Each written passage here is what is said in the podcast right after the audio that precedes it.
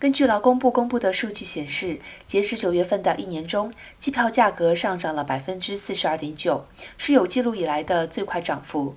今年夏天，在航空旅行需求回升到疫情前水平的情况下，航空公司因为人手短缺和燃料成本上升，减少了航班，有限的座位抬高了票价。劳工部称，衡量通货膨胀的消费者价格指数 CPI 在过去十二个月上涨了百分之八点二，环比上涨百分之零点四。上一份报告显示，机票价格的年度涨幅为百分之三十三。